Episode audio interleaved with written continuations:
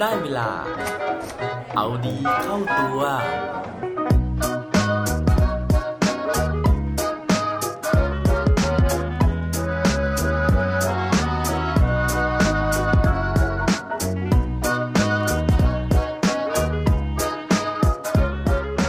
คุณรู้สึกยังไงกับคำว่า อายุเป็นเพียงตัวเลขครับ สวัสดีครับ พบกับผมชัชวานแสงปรีดีกร และรายการเอาดีเข้าตัว รายการที่จะคอยมาหมั่นเติมวิตามินดีดด้วยเรื่องราวแล้วก็แรงบันดาลใจ เพื่อเพิ่มพลังและภูมิต้านทานในการใช้ชีวิตให้กับพวกเราในทุกๆวัน วันนี้นะครับผมอยากจะมาชวนคุยถึงเรื่องของอายุนะครับ ซึ่งหลายคนเนี่ยบอกว่ามันเป็นเพียงแค่ตัวเลข แต่สำหรับหลายคนแล้วนะฮะ ตัวเลขนี้นะมันวิ่งเร็วเหลือเกิน โดยเฉพาะเมื่อเราก้าวข้ามผ่านอายุ 30 ปีไปนะฮะ ตัวเลขเนี่ยมันวิ่งพรวดพรวดพรวดเลยนะครับทำให้หลายคนเนี่ยอยากจะหยุดอายุของเราไว้นะครับแค่อายุ 25 อายุ 28 หรืออายุ 29 นะครับ ไม่อยากจะนับเลข 3 ต่อแล้วนะฮะเพราะว่ามันเคลื่อนที่เร็วเหลือเกิน ทีนี้นะฮะพออายุเราเริ่มเยอะขึ้นนะครับ หลายคนเนี่ยก็ใช้อายุนี่แหละนะฮะเป็นข้อจำกัดในการที่จะเป็นข้ออ้างที่เราจะไม่ทำอะไรหลาย ๆ อย่างนะครับซึ่งหนึ่งในวงการนะฮะที่อายุเนี่ยเป็นปัจจัยที่มีความสำคัญเลยนะครับ นั่นก็คือวงการกีฬานั่นเองนะครับ ทีนี้นะฮะในวงการกีฬาเนี่ยหลาย ๆ คนนะครับมักจะปลดเกษียณนะฮะเมื่ออายุหลังเลข3ไปแล้ว แต่ว่าในขณะเดียวกันนะครับ ก็มีนักกีฬาหลายคนเหลือเกินนะฮะที่ยังคงท้าทายขีดจำกัดของตัวเอง แล้วก็ประสบความสำเร็จไปได้ด้วยดีนะฮะเมื่ออายุหลังเลข 3 แล้ว วันนี้นะครับผมจะมาชวนคุยถึงเรื่องราวของนักกีฬาคนหนึ่งนะฮะที่อายุเนี่ยเป็นเพียงตัวเลขจริง ๆนะครับ แล้วก็เป็นตัวเลขที่นำมาซึ่งชัยชนะนำมาซึ่งสถิติหลายๆอย่างของเขานะครับ นักกีฬาคนที่ผมกำลังพูดถึงนะฮะเป็นผู้หญิงที่ได้ชื่อว่าแข็งแกร่งมากๆในวงการเทนนิส ใช่แล้วครับ วันนี้ผมกำลังจะมาชวนคุยถึงเรื่องของเซเรนาวิลเลียม ราชินีคอร์ตเทนนิสนั่นเอง เรื่องราวจะเป็นยังไงนะฮะไปฟังพร้อมกันได้เลยครับ เรื่องราวในวันนี้นะฮะผมได้แรงบันดาลใจมาจากเว็บไซต์สำเร็จ .com นะครับซึ่งเขาพูดถึง 5 บทเรียนความสำเร็จจากเซเรนาวิลเลียมนะฮะที่บอกว่าจะมาช่วยให้พวกเราทุกคนเนี่ยลุกขึ้นสู้อีกครั้งหนึ่งนะครับก่อนอื่นนะฮะขออนุญาตพูดถึงเรื่องราวของเซเรนาวิลเลียมก่อนนะครับเผื่อใครที่ไม่ได้เป็นแฟนเทนนิสนะครับจะได้รู้จักเธอคนนี้มากขึ้นนะครับเซเรนาวิลเลียมนับได้ว่าเป็นนักกีฬาเทนนิส หญิงหมายเลขหนึ่งของโลกนะครับ โดยณวันนี้นะฮะเธอมีอายุน่าจะเกือบ 39 ปีแล้วนะครับ แต่ว่าเธอยังเป็นนักกีฬาที่เปี่ยมล้นไปด้วยทักษะระดับแชมเปี้ยน และแม้ว่าจะต้องเผชิญหน้ากับผู้เข้าแข่งขันนะฮะหรือว่าผู้แข่งขันคนอื่นที่อายุน้อย แล้วก็มีความสามารถมากกว่านะครับ แต่ว่าแทบจะทุกครั้งเลยนะฮะที่เธอสามารถที่จะเอาชนะคู่แข่งของเธอไปได้ ด้วยความตั้งใจแล้วก็พลังอันล้นเหลือของเธอ โดยในปี 2016 นะครับ นับเป็นปีที่ 7 แล้วที่เธอสามารถที่จะคว้าตำแหน่งชนะเลิศการแข่งขัน เทนนิสวิมเบิลดันประเภทเดี่ยว แล้วก็ยังได้แชมป์แกรนด์สแลมสมัยที่ 22 นะฮะซึ่งปัจจุบันเนี่ยตามหลังมาร์กาเร็ตคอร์ตแชมป์โลกตลอดการเพียงแค่ 2 สมัยเท่านั้น นอกจากนี้นะฮะเธอยังได้ลงแข่งขันในโอลิมปิกปี 2016 ที่เมืองริโอเดจาเนโรนะครับซึ่งนั่นทำให้เธอกลายเป็นนักกีฬาเทนนิสโอลิมปิกที่ได้รับเหรียญมากที่สุดในโลกเลยก็ว่าได้ ด้วยความโดดเด่นทางอาชีพของเธอนะฮะสิ่งเหล่านี้เนี่ยได้สอนบทเรียนมากมายให้กับเรานะครับ เพื่อที่จะนำไปใช้ทั้งในแล้วก็นอกสนาม ทั้งในการทำงานและการใช้ชีวิต ดังนั้นนะฮะมารับฟังนะครับเรื่องราว 5 บทเรียนสำคัญของเซเรนาวิลเลียม ที่จะเป็นแรงบันดาลใจให้เราสามารถที่จะลุกขึ้นสู้อีกครั้งหนึ่งได้ ข้อแรกเลยนะฮะที่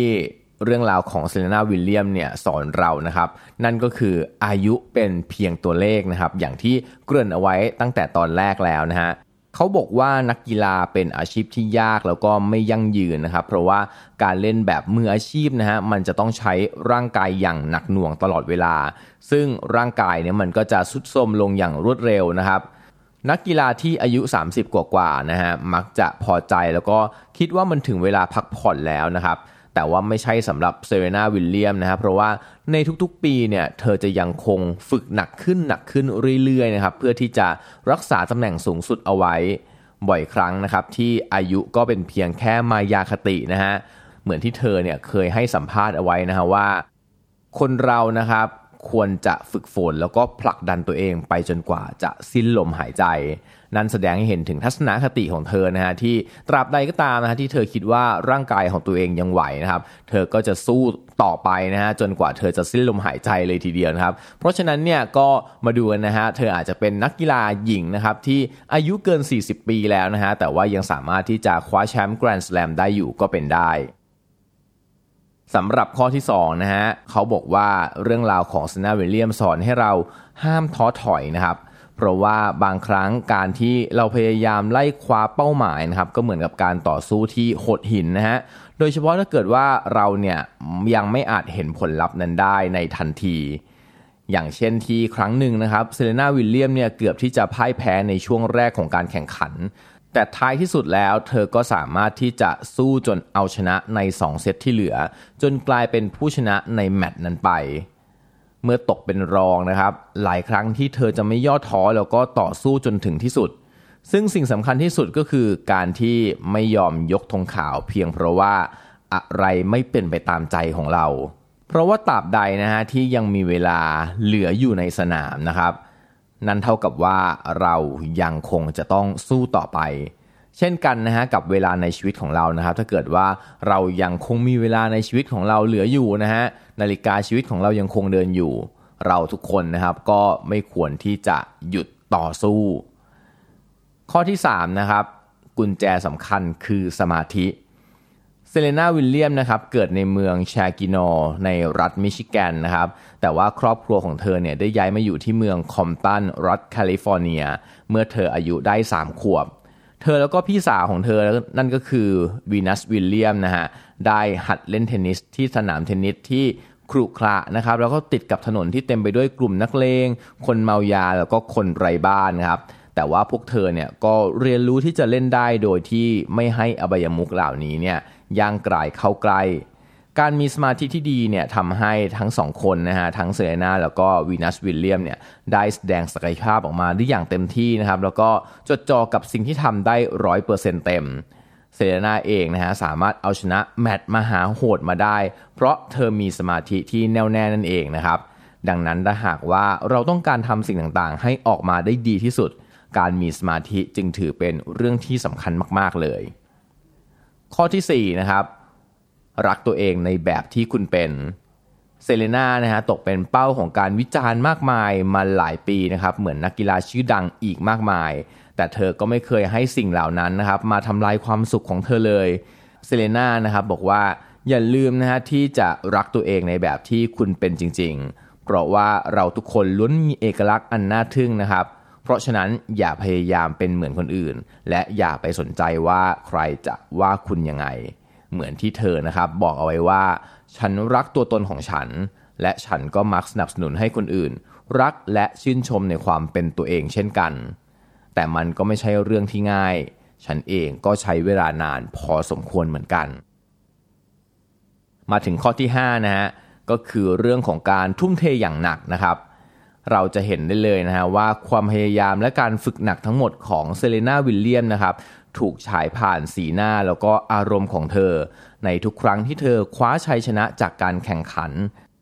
แน่นอนว่าเซเรน่านะฮะย่อมต้องเคยพ่ายแพ้นะครับ จึงไม่น่าสงสัยเลยว่าทำไมเธอถึงขึ้นมาอยู่อันดับสูงขนาดนี้ นั่นก็เพราะว่าเธอหมั่นฝึกฝนและทำงานหนักนั่นเอง และนั่นก็เป็นเรื่องราวของเซเลนาวิลเลียมนะฮะกับบทเรียนนะครับ 5 บทเรียนที่ในเว็บไซต์สำเร็จ .com นะฮะได้ถอดความสำเร็จนะฮะเพื่อที่จะเป็นหลักการในการที่เราสามารถที่จะเอามาใช้นะฮะเป็นแรงบันดาลใจในการใช้ชีวิตของเราได้ ไม่ว่าจะเป็นทัศนคติของการที่ไม่ยอมแพ้นะฮะการต่อสู้นะครับแล้วก็ความมุ่งมั่นทุ่มเทนะฮะเพื่อที่จะคว้าชัยชนะมาให้ได้ ก็หวังว่าเรื่องราวในวันนี้นะครับจะเป็นประโยชน์กับหลาย ๆ คนนะฮะที่กำลังมองหาความสำเร็จนะครับกำลังต่อสู้กับความฝันของตัวเองนะฮะโดยเฉพาะกับคนที่อายุเป็นเพียงตัวเลขที่วิ่งขึ้นไปเรื่อย ๆ นะครับ ไม่เป็นไรนะฮะแม้ว่าอายุจะมากขึ้นแล้วนะครับ แต่ว่าเรื่องราวของเซเลนาวิลเลียมก็น่าจะเป็นแรงบันดาลใจให้เรานะครับ สู้ต่อไปนะฮะจนกว่าเราจะคว้าชัยชนะมาเป็นของเราได้ครับ และปิดท้ายวันนี้ด้วย quote ดี quote โดนจากเซเรนาวิลเลียม เธอบอกไว้ว่า you have to believe in yourself when no one else does ช่วงเวลาที่คุณจำเป็นที่จะต้องเชื่อใจตัวเองมากที่สุด ก็คือช่วงเวลาที่ไม่มีใครเชื่อใจคุณเลยครับ อย่าลืมกลับมาเอาดีเข้าตัวกันได้ทุกวันจันทร์พุธศุกร์ พร้อมกด subscribe ในทุกช่องทางที่คุณฟัง รวมถึงกดไลค์ กดแชร์เพื่อแบ่งปันเรื่องราวดีๆ ให้กับเพื่อนๆของคุณผ่านทุกช่องทางโซเชียลมีเดีย สุดท้ายนี้ขอให้วันนี้เป็นวันดีๆ ของพวกเราทุกคน สวัสดีครับ